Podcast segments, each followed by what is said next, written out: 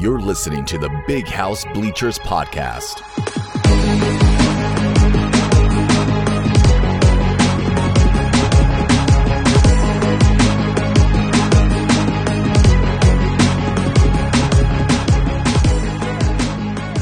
Welcome to episode 12 of the Big House Bleachers podcast. I'm Michael Smeltzer. I'm here as always with my good friend Matt Hartwell. Matt, how you doing, man? I'm doing fantastic, buddy. Still trying to trudge through this uh, this postseason delay here, but it's better to have a postseason delay than no postseason. So I'm loving it.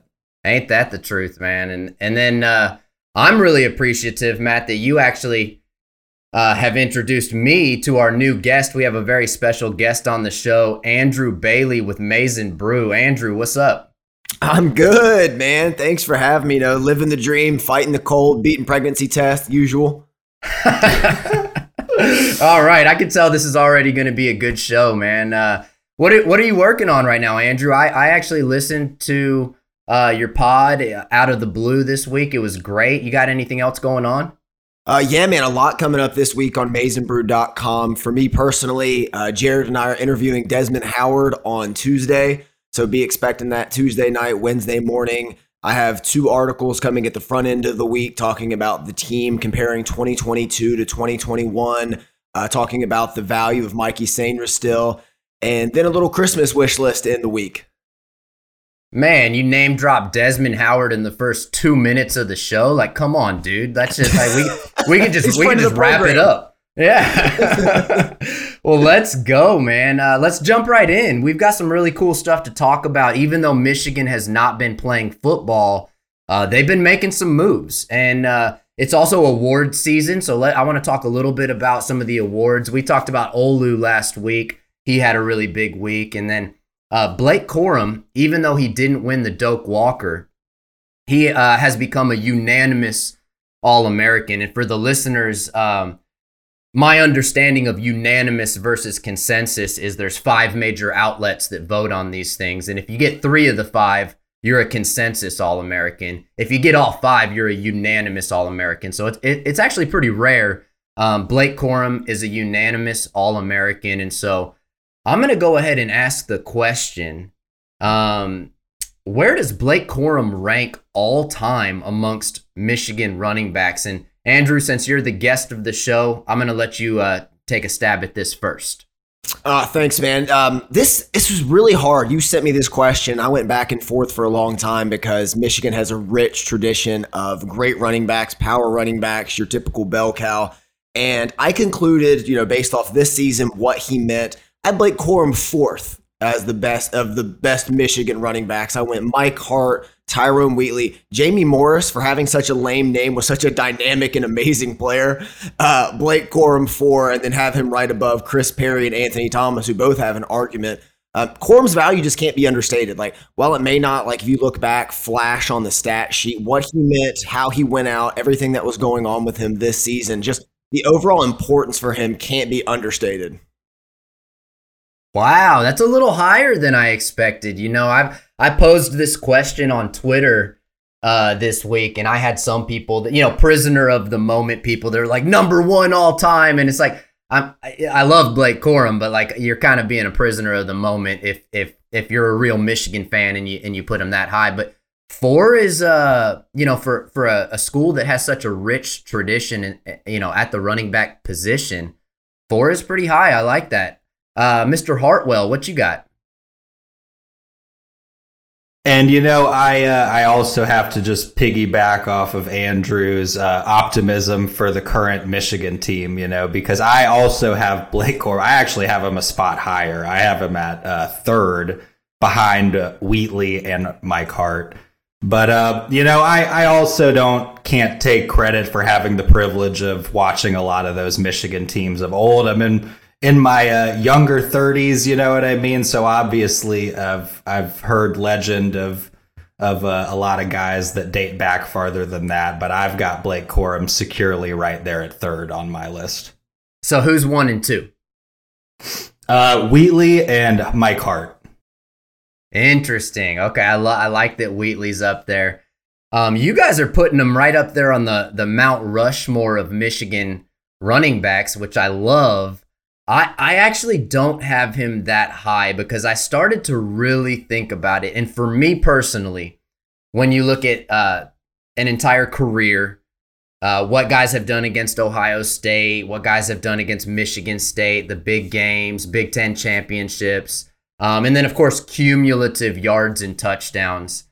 I got four guys, and I'm not going to put them in any order, but I got four guys that I think you have to start with when you talk Michigan running back, and I think I think that's Tyrone Wheatley, Mike Hart, Anthony Thomas, and Chris Perry for me. And Anthony Thomas and Chris Perry are kind of I, I go back and forth between which yeah they're kind of a a very similar uh, career path and vibe, and I yeah I go back and forth on which one of those is higher, but um and then and then you you get to number five and that's when I feel like you you start to look at guys like Blake Corum and maybe even Biakabutuka.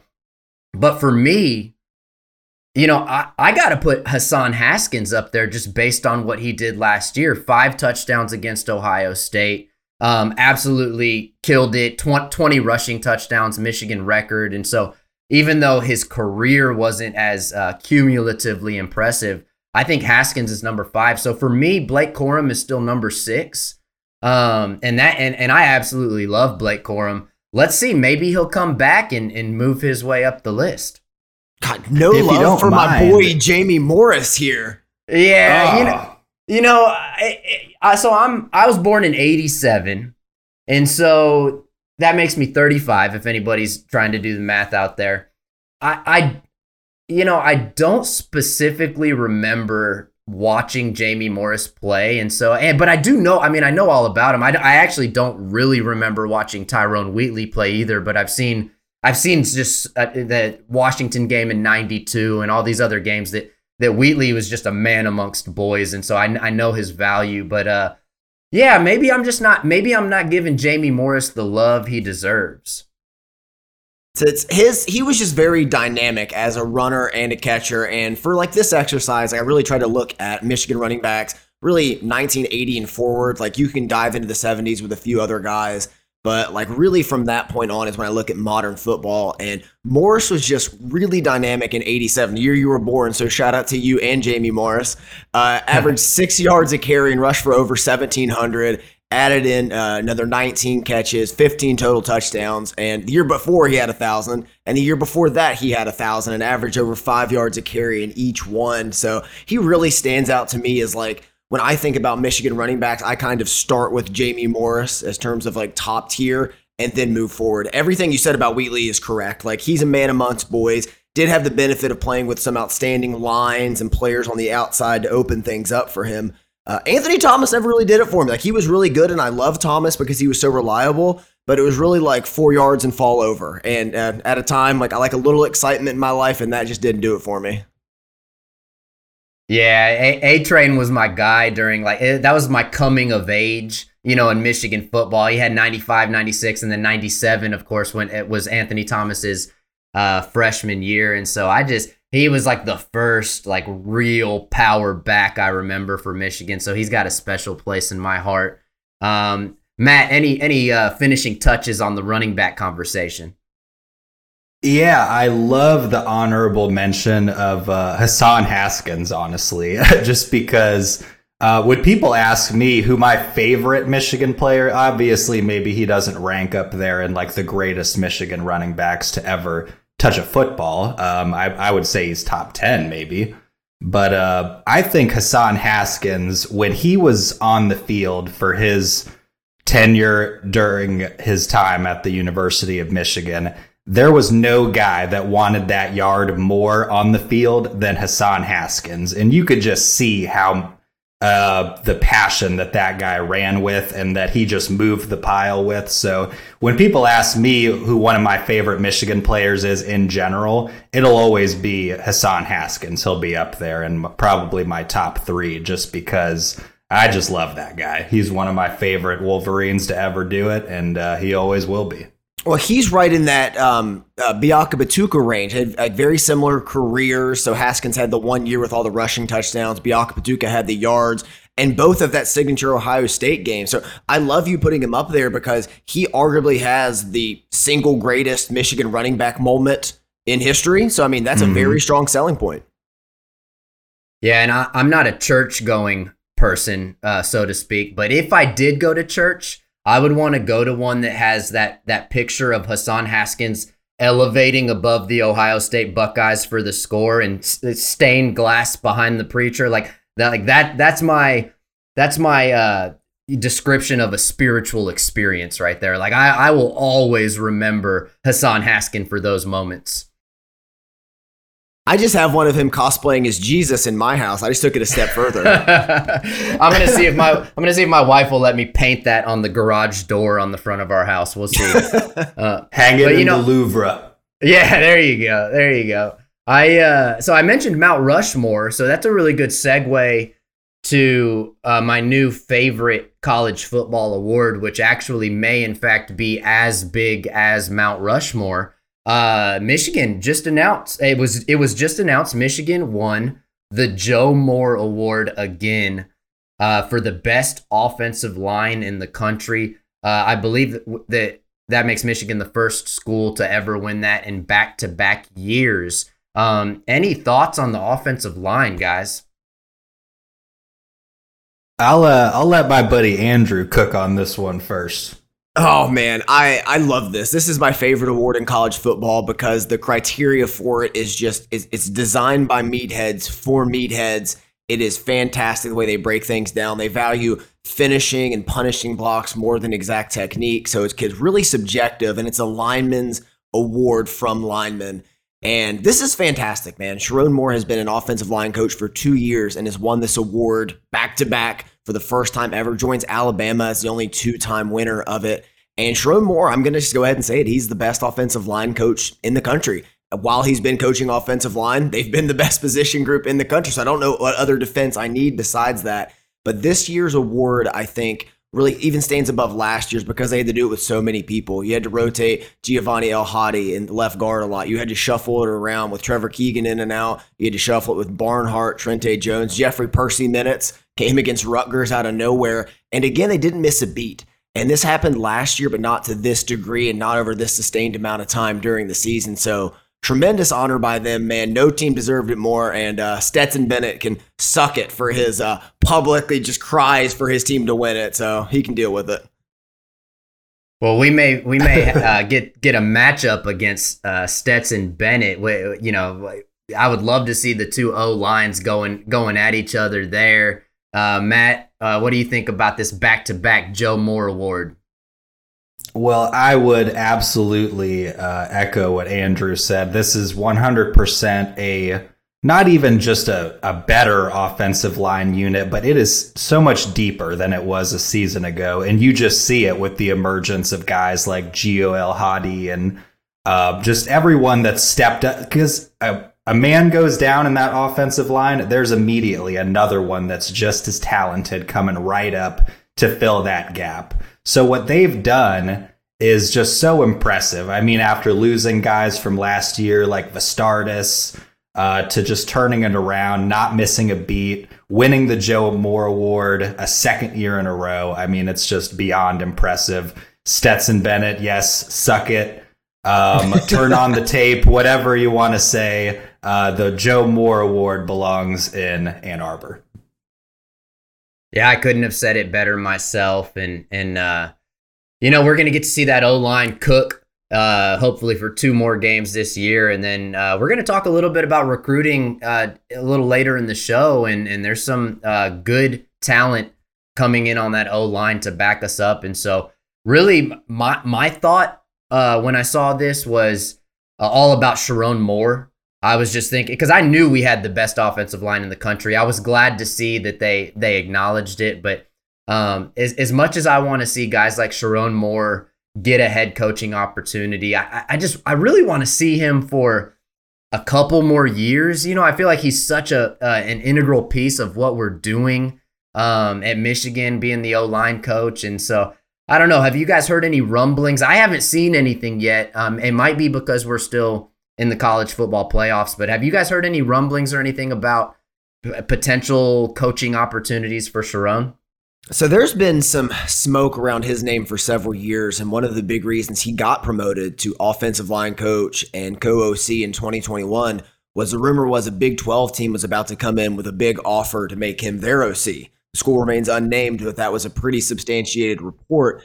And what makes me feel good though about Sherrone Moore's future prospects is he's not just going to go to any school. He turned down a chance to interview at Western Michigan. I think he's going to wait for a big one. Like if Brent Venables flames out at Oklahoma, that could be a spot. That's his alma mater. He was a guard there in the 2000s. So I think you'd keep an eye on that. But it feels like he's in a good place right now. I mean, he's having tremendous amounts of success. So why don't you just keep building that? and then eventually parlay that into a big Power Five job and not go down to the MAC or Sun Belt or one of the smaller Group of Five conferences.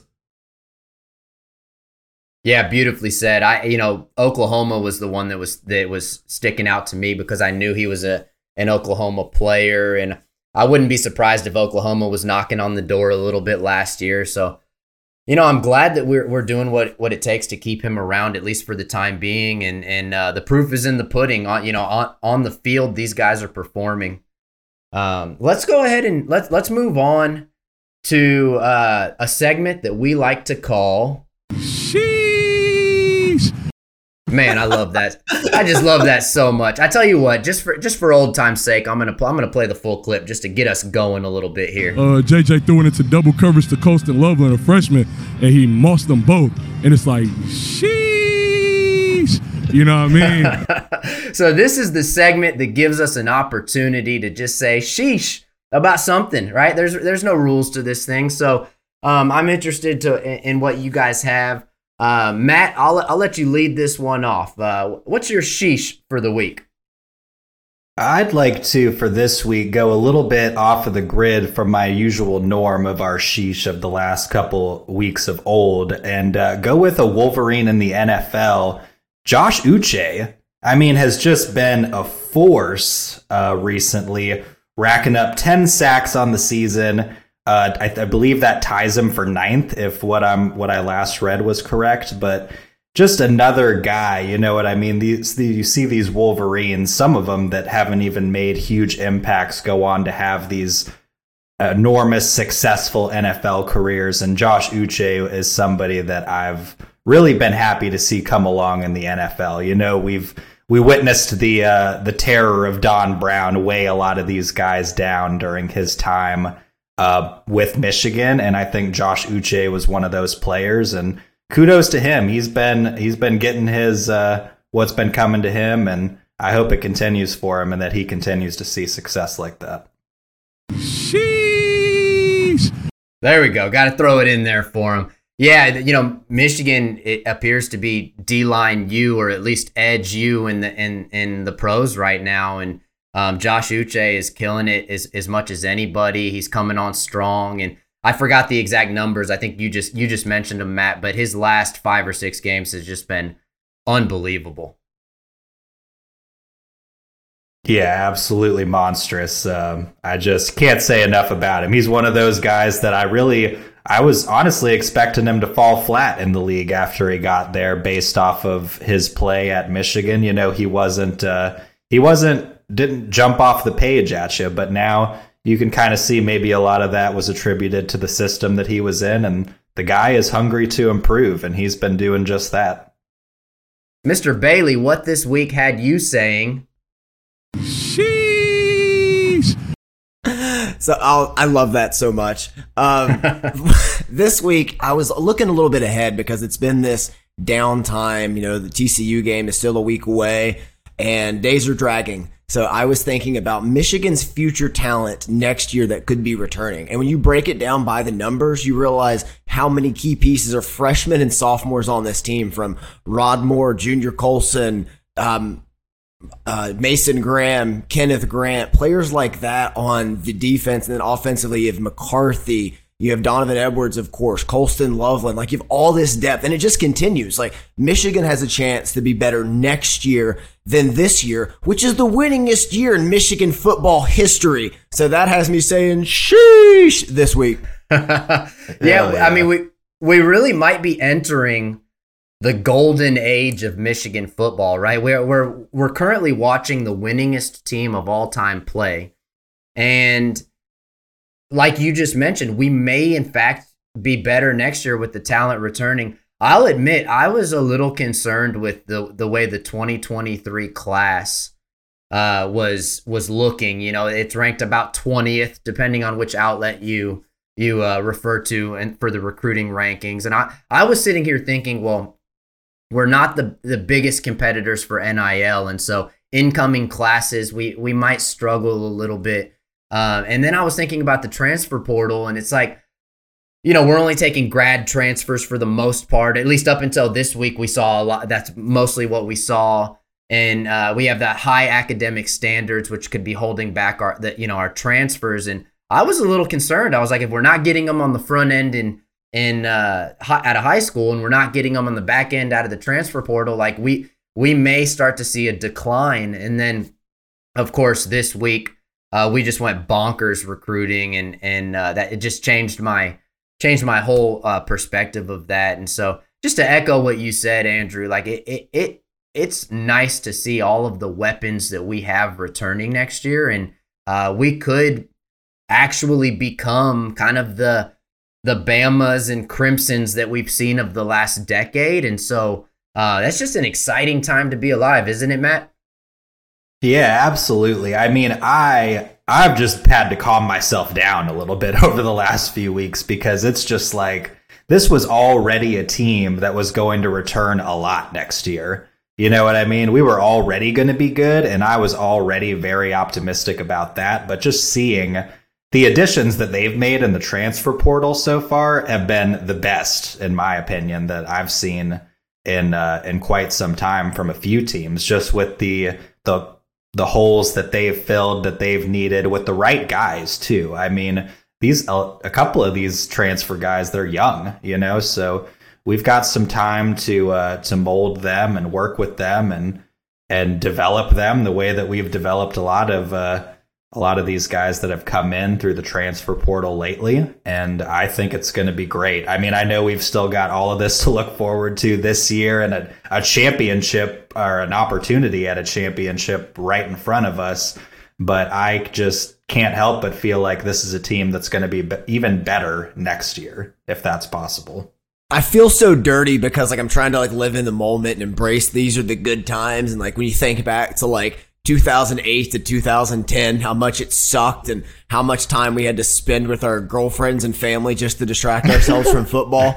Like, these are the good times. And I'm trying to just get a comprehensive view of it all, stay in the moment, but it's so hard not to peek into the future just a little bit. Yeah, one hundred percent. You know, I eh, that that's how I felt like complaining about the twenty twenty three recruiting class when we're undefeated. we finally have a quarterback that's slinging the ball. We're beating Ohio State, and it's like, oh, I, you know, I don't want to be that guy that's like, yeah, but our recruiting class is a little lower than it should be. You know, so it is it is nice. And and Matt, I'm glad you brought up recruiting in the transfer portal because that that's actually that's what had me saying. Sheesh. This week because and and it, more specifically, I want to I want to give a sheesh to to Jim Harbaugh because this dude's putting in work. I see him. I saw him at like several recruits' houses.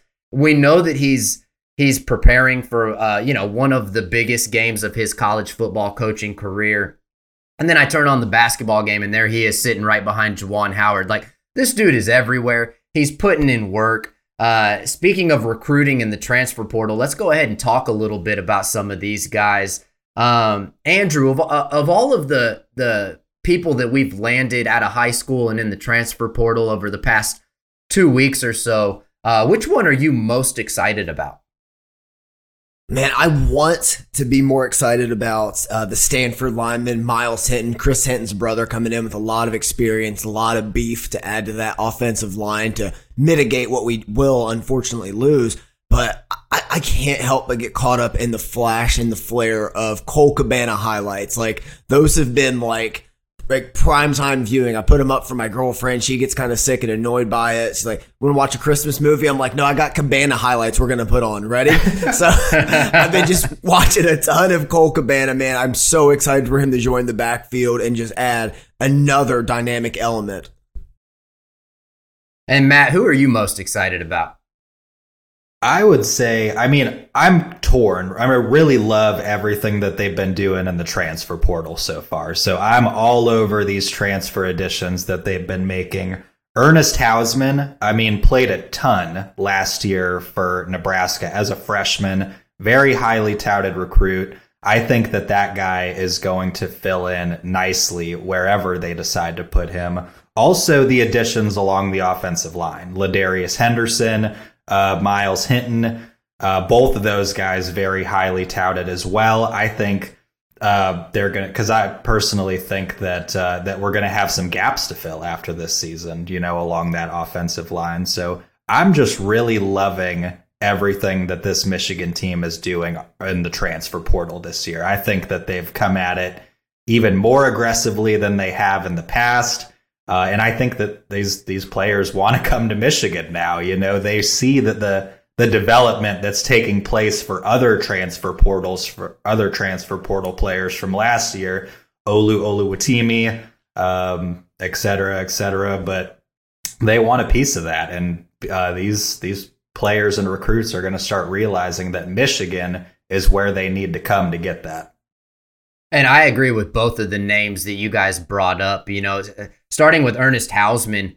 Um, I, I, will admit when we play against teams, I'm not, I'm not, I, am not the biggest. I'm not like uh, dissecting stat lines of the opposing teams, right? I'm looking obviously a lot more at the Michigan stats. So I, I went back because I knew that that we, we played Nebraska this last year, and so I, I, I took a peek at that box score just to see uh, how you know this this was a true freshman, Ernest Hausmann, uh, playing against Michigan, and he had ten tackles and a sack in that game against Michigan, and he was literally their best defender. It was probably his best game of the season, and so y- you have to think that that's probably what got Harbaugh and the boys looking at him in the first place. And man, it is good to see a kid transfer to Michigan uh, that that is not a grad transfer, right? Like that's what I wanted to see. I wanted to see uh, players that that because that's what it's free agency now, right? Like that's what we're dealing with. It's very it's very similar to like an NFL free agency type situation.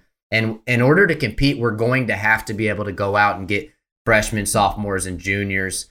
Um, as far as Cole Cabana goes, I think the three of us need to make a pact right here, right now on this podcast let's just not ever tweet at a recruit about the attractiveness of his mom. Oh, right? Jesus. Like, like that's just not, uh, you know, like, let's just not do that. Let's just agree that maybe, maybe that's a little bit across the line. And of course, I'm referring to, uh, Josh Gattis? No, I'm just kidding. no, not Josh Gattis. We're not going to go there. We're not going to go there. But uh, you know, I, I don't know if you guys saw this. Cole Cabana had to turn off his his uh, comments on one of his tweets because uh, you know, mostly Michigan fans were were commenting about about his uh, beautiful mother. God, just stop being horny on the main guys. Go outside, something, please. it's like we I think it's this- safe to say, uh, Mike, that we'll make that pack. Don't worry. Yeah, yeah, absolutely. Well, it's like we want these guys to come come to our school, right? Like let's let's go ahead and uh, you know be complimentary, but not but not cross that line. Family members are are off limits.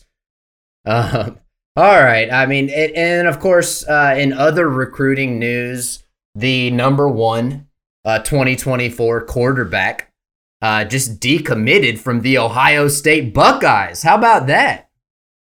God, it feels so good just for them to like understand what real life is like. And one of the underlying factors here is the kid's dad, I believe, is the O line coach at Nebraska and was retained by Matt Rhule. So it, all uh, indications are he's going to go there. But I mean, enemy of my enemy is a friend. So for this, for Nebraska to do this to Ohio State, I love it. I love watching Buckeye Twitter in shambles any chance I get.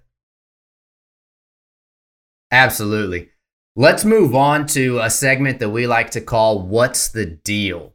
Uh, what's the deal is pretty self explanatory. It gives us an opportunity to ask what's the deal about something going on in college football or sports in general. Um, I'm going to go ahead and lead this one off because I'm I feel un- unnecessarily passionate about this very small detail that I noticed yesterday. Uh, Michigan basketball played Lipscomb of all schools. I'm not I'm not super familiar with Lipscomb, but their mascot is the Bisons with an S on the end of it. Well, bison, bison, bison is already it's already a plural word, right? Bison is a plural word. You're supposed to be an institution of higher learning, and you're calling your team the the Bisons, which is t- grammatically incorrect. Lipscomb, Bisons. What is the damn deal? I love that. Uh, I I love that. What's the deal? And I honestly, I'm going to piggyback off of your "What's the deal?"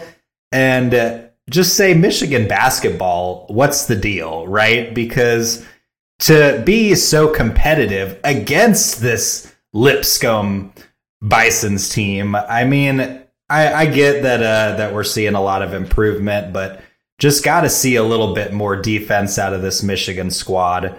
Uh, not really happy with a with a lot of the effort I've been seeing thus far, and and playing down to the level of some of these other teams when they've shown that they can rise to the occasion. You know what I mean, and blow teams out in the first half and and do what they need to do. Um, so Michigan basketball, what's the deal against these Lipscomb Bisons? By it, it, I didn't even catch that last night that they had an S at the end of bison. Like that is that is just absurd. And uh, I'll have an answer for Matt's uh, segment there later on. Yeah, so uh, I tell you what, Andrew, what had you uh, saying? What's the deal this week? Like, what the hell is going on with like recruiting? Like, I know I'm not the smartest or most handsome in the world, but like, I'm looking at these recruiting rankings and I see like Miami's really high up there and other schools like this. And like, have we not learned our lesson that like in years, like I understand they can give you a nice big NIL bag now. I understand Miami's a hell of a place to be, but it's like they're not good at football. If you watched them this year, they were not a well coached team. So I know Cristobal can sell people a dream and everything they want. And you'll see other schools higher in the rankings too that just never follow through, like Texas. Like Steve Sarkisian has been wildly mid and they're still just bringing in five star and four star after another. And I don't understand like what we have to do to get it through some of these recruits' head that like you are going to go here and struggle because this is a struggling program, a middling program, and they have been for the better part of the 21st century. Well, yeah, leave it to uh, 17 and 18 year olds to make poor poor life choices, right? I mean, God, yeah. You, you dangle money in front of their face, and a lot of them are going to do that. And you know, I have a good friend of mine, and uh, he he he really compared this to NFL contracts. How you how traditionally you see players play their best ball when they're they're working to earn the contract and then once they get the bag uh, typically you, sometimes you see a drop off in play um, psychologically with with high school recruits it might be the same thing right? Not not only does that happen but then what you referenced right? Some of these programs are just mismanaged and dysfunctional because of the way that they're approaching this off the field as well as on the field. Um, I would much rather be in Michigan's position where maybe some of these initial rankings are a little lower, uh, but the you know the Texas A&Ms, the Michigan States, the Miamis of the world, they're start, you know they're handing out money, they're they're falling in the rankings, they're not looking very good. I mean that can't be fun to be a fan of that program, and it really can't be fun to be a player of that program either, even if you do have a little bit of money in your pocket. It's that's that's what I'm screaming, man. Like I understand the money's appealing, but just look at Texas A&M from last year's class. They had the best recruiting class of all time and couldn't even make a bowl game. So I mean, it just doesn't always directly translate. It's going to take time. Good culture is going to beat out good talent any day of the week, as you see what's happening at Michigan now. So anytime now that Jim Harbaugh like picks up a three star like a, like a Mason Graham or somebody like that, you just know that deep down there's talent there to be unveiled. Yeah, very well said. Uh, let's move on to basketball a little bit. I mean, hell, we you know we got to see a basketball game this week, uh, which was nice. Um, we won the game. It was it, like kind of like Matt referenced earlier. It was uh, a little bit rough to watch, but uh, for, for me, there were a few things that stuck out that that felt really good. What one was Kobe Bufkin was draining shots. I mean, he he's been long and athletic. He's been looking good on defense. He's been Um, uh, you know, I would say probably our third best player this season all year. But him and Jaelin Llewellyn, before Llewellyn got hurt, were, were just atrocious from behind the arc. And uh, Kobe's starting to heat up a little bit. He he was four of five from three, eight of nine. Uh, you know, scored 20, 22 points total in the game, and then a little Dougie Fresh, Dug McDaniel had a had a real quiet game again. He, after his breakout performance last week, his first start, you know, his first start in in, in history as a freshman. Um, started off a little slow in this game, but then he ended up scoring. I don't know, it was like six or seven of the last nine or ten points for Michigan to ice the game. So those were the guys that stood out to me. Um, Matt, what do you think of the game uh, last night, and what, and what kind of stuck out to you? Well, you know, I think, um, and I hate to just keep beating the Dug McDaniel drum, but I do feel like having Dug McDaniel uh, running point on this team makes things a lot better for for the way that this team is structured. You know, he's fast, he's quick, he gets things done on the court in the way that in a way that his other teammates are not able to, and he he's able to facilitate plays in that way. So I really like what he brings to. I I really look at him and kind of think of him as uh, Xavier Simpson, kind of, you know, with his ability to create space and and things like that, and open things up for this team.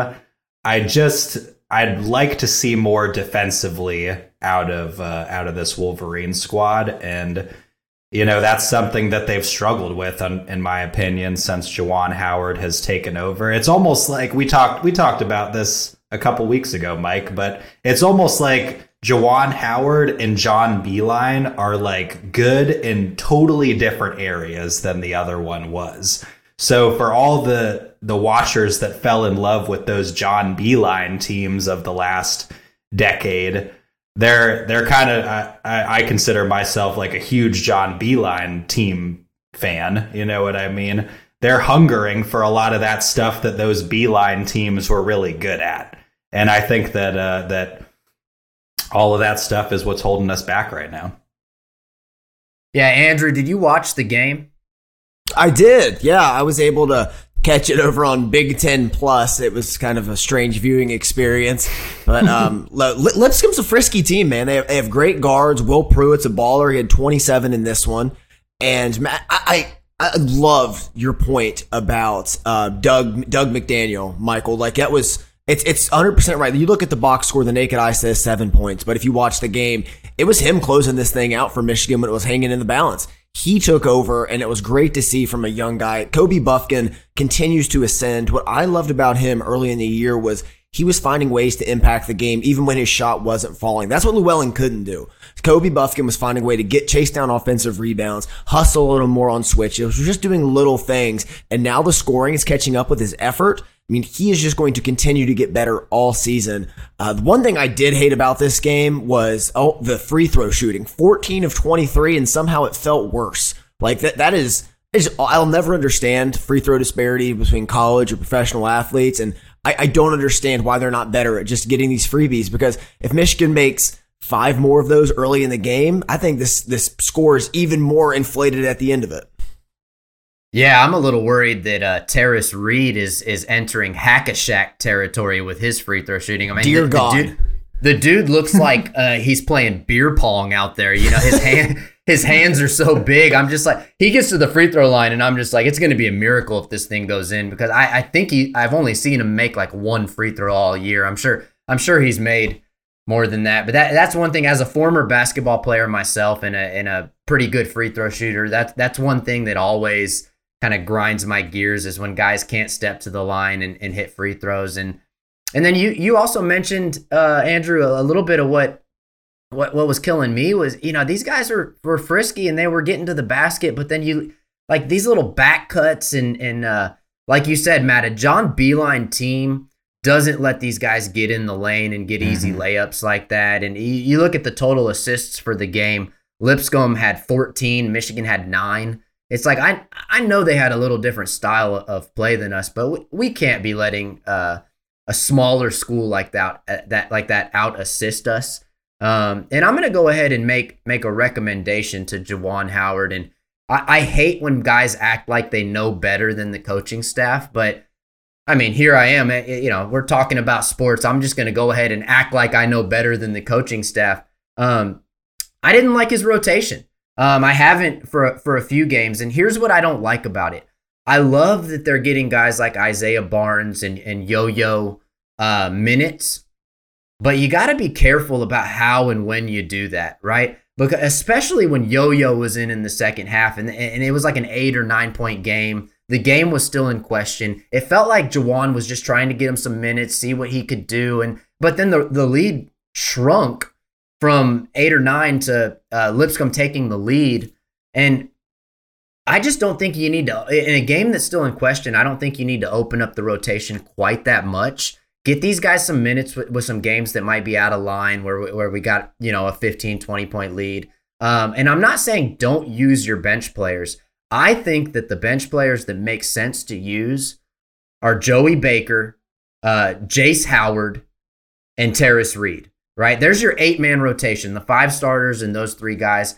Uh, Yo Yo, Isaiah Barnes, some of these other guys. Like, I understand you're trying to get them involved, but when a game is still on the line, uh, you got to let your playmakers and the guys that are comfortable playing get out there and play. And uh, specifically, I I would do something that would be a little untraditional and kind of controversial. And I, I want to get your take on this, guys. I would actually start Jace Howard over Terrance Williams. And I, I'm not saying that I think Jace Howard is a a better ball player than than Terrance Williams, but I think Terrance Williams would be an ideal uh, money off the bench kind of guy. Come in there and be strong. And, and what Jace Howard gives you is he's a glue guy. He's got a big frame. He's high energy. He rebounds. He dives for balls. I think that's what the starting core is kind of missing. And if you got Jace Howard in there with Hunter Dickinson, Doug McDaniel, Kobe, Jett Howard, of course, uh, I I think we would see these games uh, unfold a little bit differently. What do you guys think about that? That's a that's a really interesting thought. I actually love that wrinkle. At first, when you said it, I was kind of against it, but the more you elaborated on, you kind of won me over with that.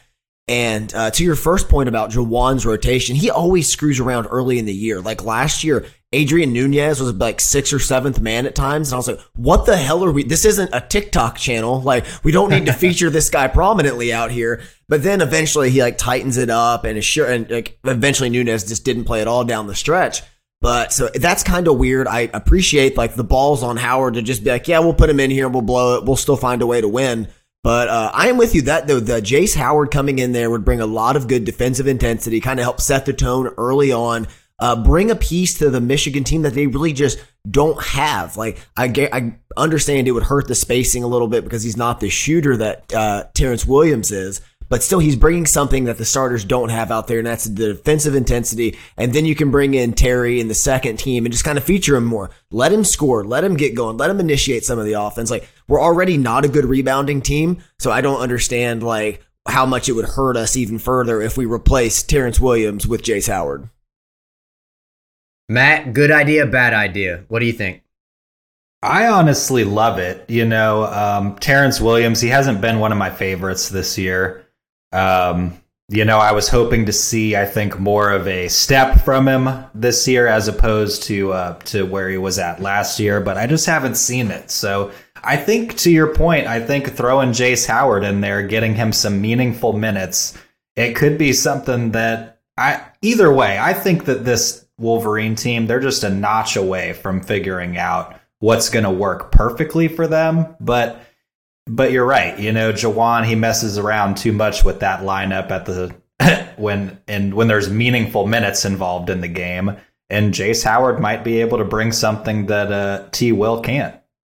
And it, and it's also about T. Will too. It, you know, the one thing that I think he's been lacking this year is a little bit of hunger right? He's like falling away from the basket, throwing up fadeaways, kind of lackadaisical. And, I, you know, I just feel like maybe a move like that makes him a little bit, a little bit hungrier because his, you know, his progression from last year to this year reminds me of like a Brandon Johns progression. It's like, come on, like, like we, like we thought we were going to get that next level of T Will. And so I absolutely love the guy. I'm not criticizing him. I just think, I think mixing it up like that uh, could, could help a little bit, but Um, how you guys feeling about uh, North Carolina? We've got UNC coming up uh, against Virginia, Kentucky. We we tended to play our best ball, uh, even though we lost those games. We played up to the competition.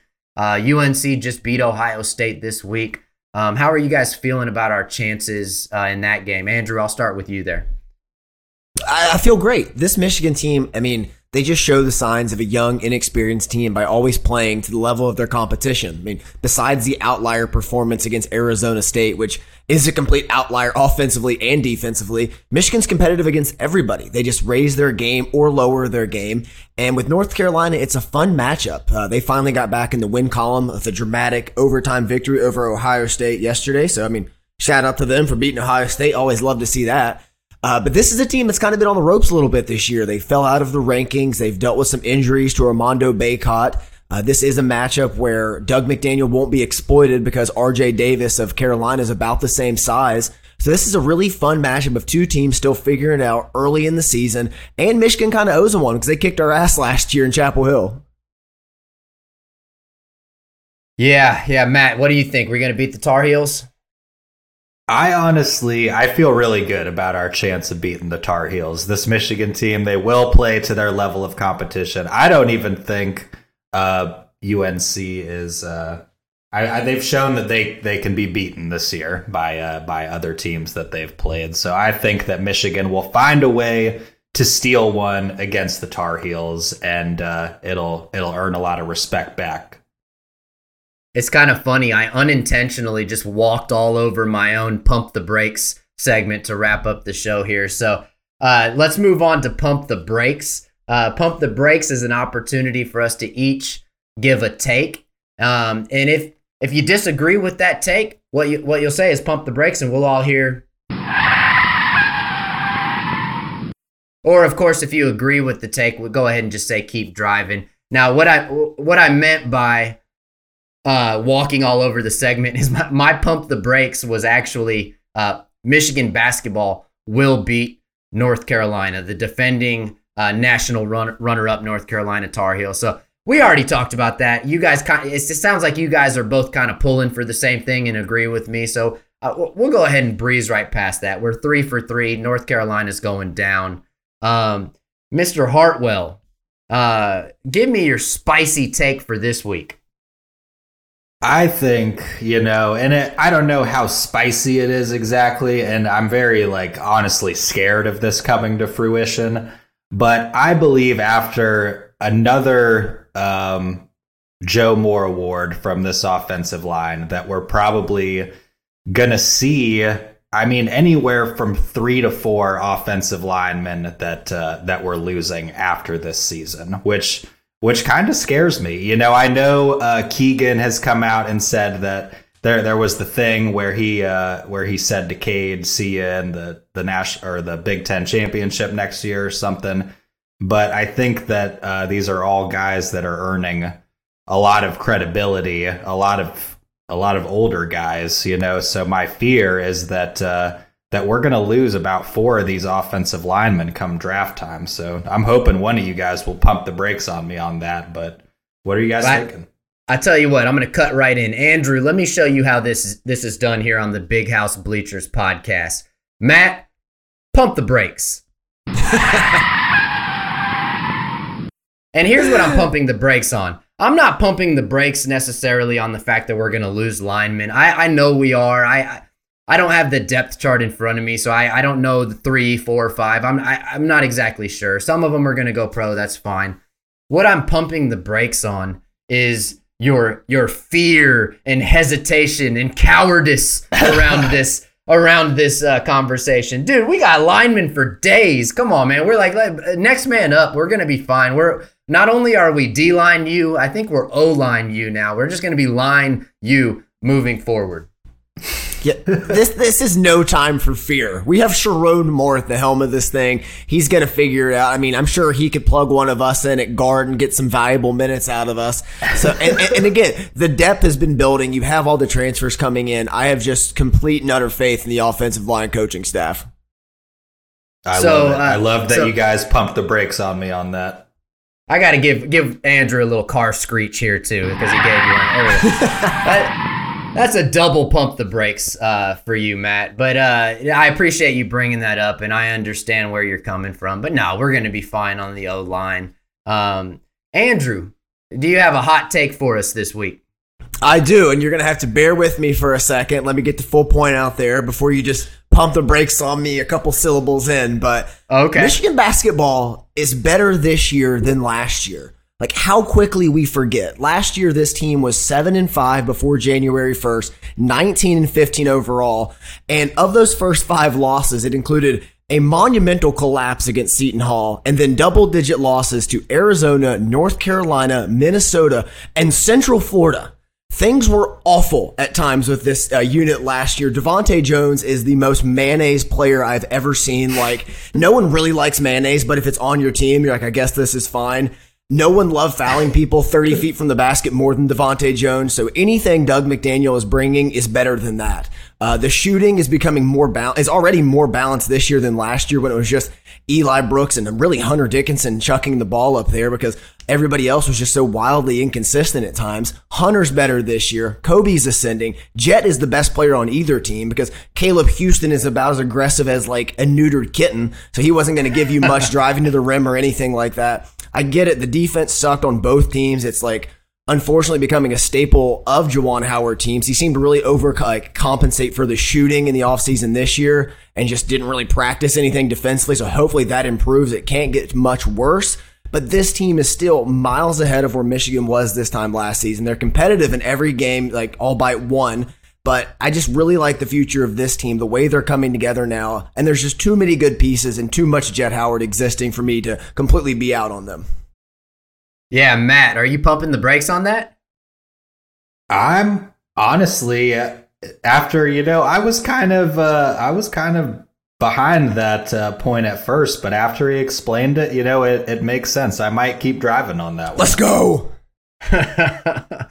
Well, you know, Andrew, you did such a good job selling it uh, that I, I think I'm going to keep driving. Uh, you're right. I, I might have pumped the brakes early, but then I started to think about it. You know, you, you brought up DeVante' being the most mayonnaise player ever. Then uh, Caleb Houston's got to be like the barbecue sauce on the McRib, right? Like, like, exactly. like that dude. Because that dude was disgusting, and I, I by the way, I, I love and support all players. I'm not, I'm not out here trying to blast any any uh, college athlete. But uh, I Caleb Williams was was I mean I'm sorry Caleb Houston was uh, just a tough watch for me last year. I, I really was kind of kind of glad uh, glad and surprised to, to see him get drafted.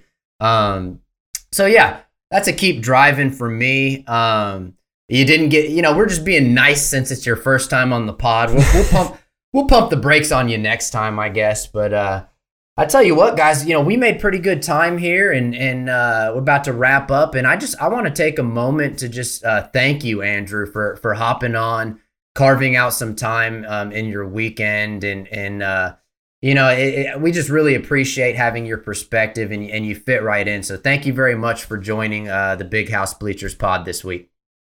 Yeah, man. Thank you guys so much for having me. You do an excellent job here. This is one of my favorite Michigan podcasts I listen to. Uh, have me back anytime, man. I'm always down to talk ball with you guys. Heck yeah, Matt. Are the Lions gonna win today? I know you're. I know you're always watching these Lions, man. They got they got the Jets this week. Dude, the Lions are going to win every one of their games for the remainder of uh, the regular season. I will say that. That's my right. optimism for the day. And uh, where can people find you uh, on Twitter, Matt? They can find me on my Twitter handle at Maze Crusader, um, or they can catch me with any of the guys over at Maize N Brew, uh, who actually, Andrew, I'm just publishing your piece on Facebook right now about Max Bredesen. That's my boy. I love Max Bredesen. Oh heck yeah, man! The Bredesen's a good Michigan family, that's for sure. And and Andrew, where can people find you? Uh, people can find me over at maizenbrew.com along with Matt. He's doing excellent, excellent work there across all of our social media channels. Uh, you can follow me on Twitter at umandrewb. I'm publishing around six or seven pieces of written content, uh, one or two podcasts. Uh, I said, big interview coming up on Tuesday. Be sure to check out that. And uh, next week, I'll be off the grid for a little bit and going to St. Lucia. Gotta take the girlfriend out for some time. She's been putting up with me all football season. Uh, but I'll be back uh, right after the TCU game and hopefully gearing up for a national championship. Heck yeah, and and uh, you guys can find me. I'm I, you know I'm Michael Smeltzer. You guys can find me on Twitter at Wolverine Cron. I also have a website, WolverineChronicle.com. Just please don't Google my criminal background. You you don't want to see any of that. um, that's it for the Big House Bleachers podcast, episode 12. Uh, it was my pleasure. And, and as always, go blue. Go blue.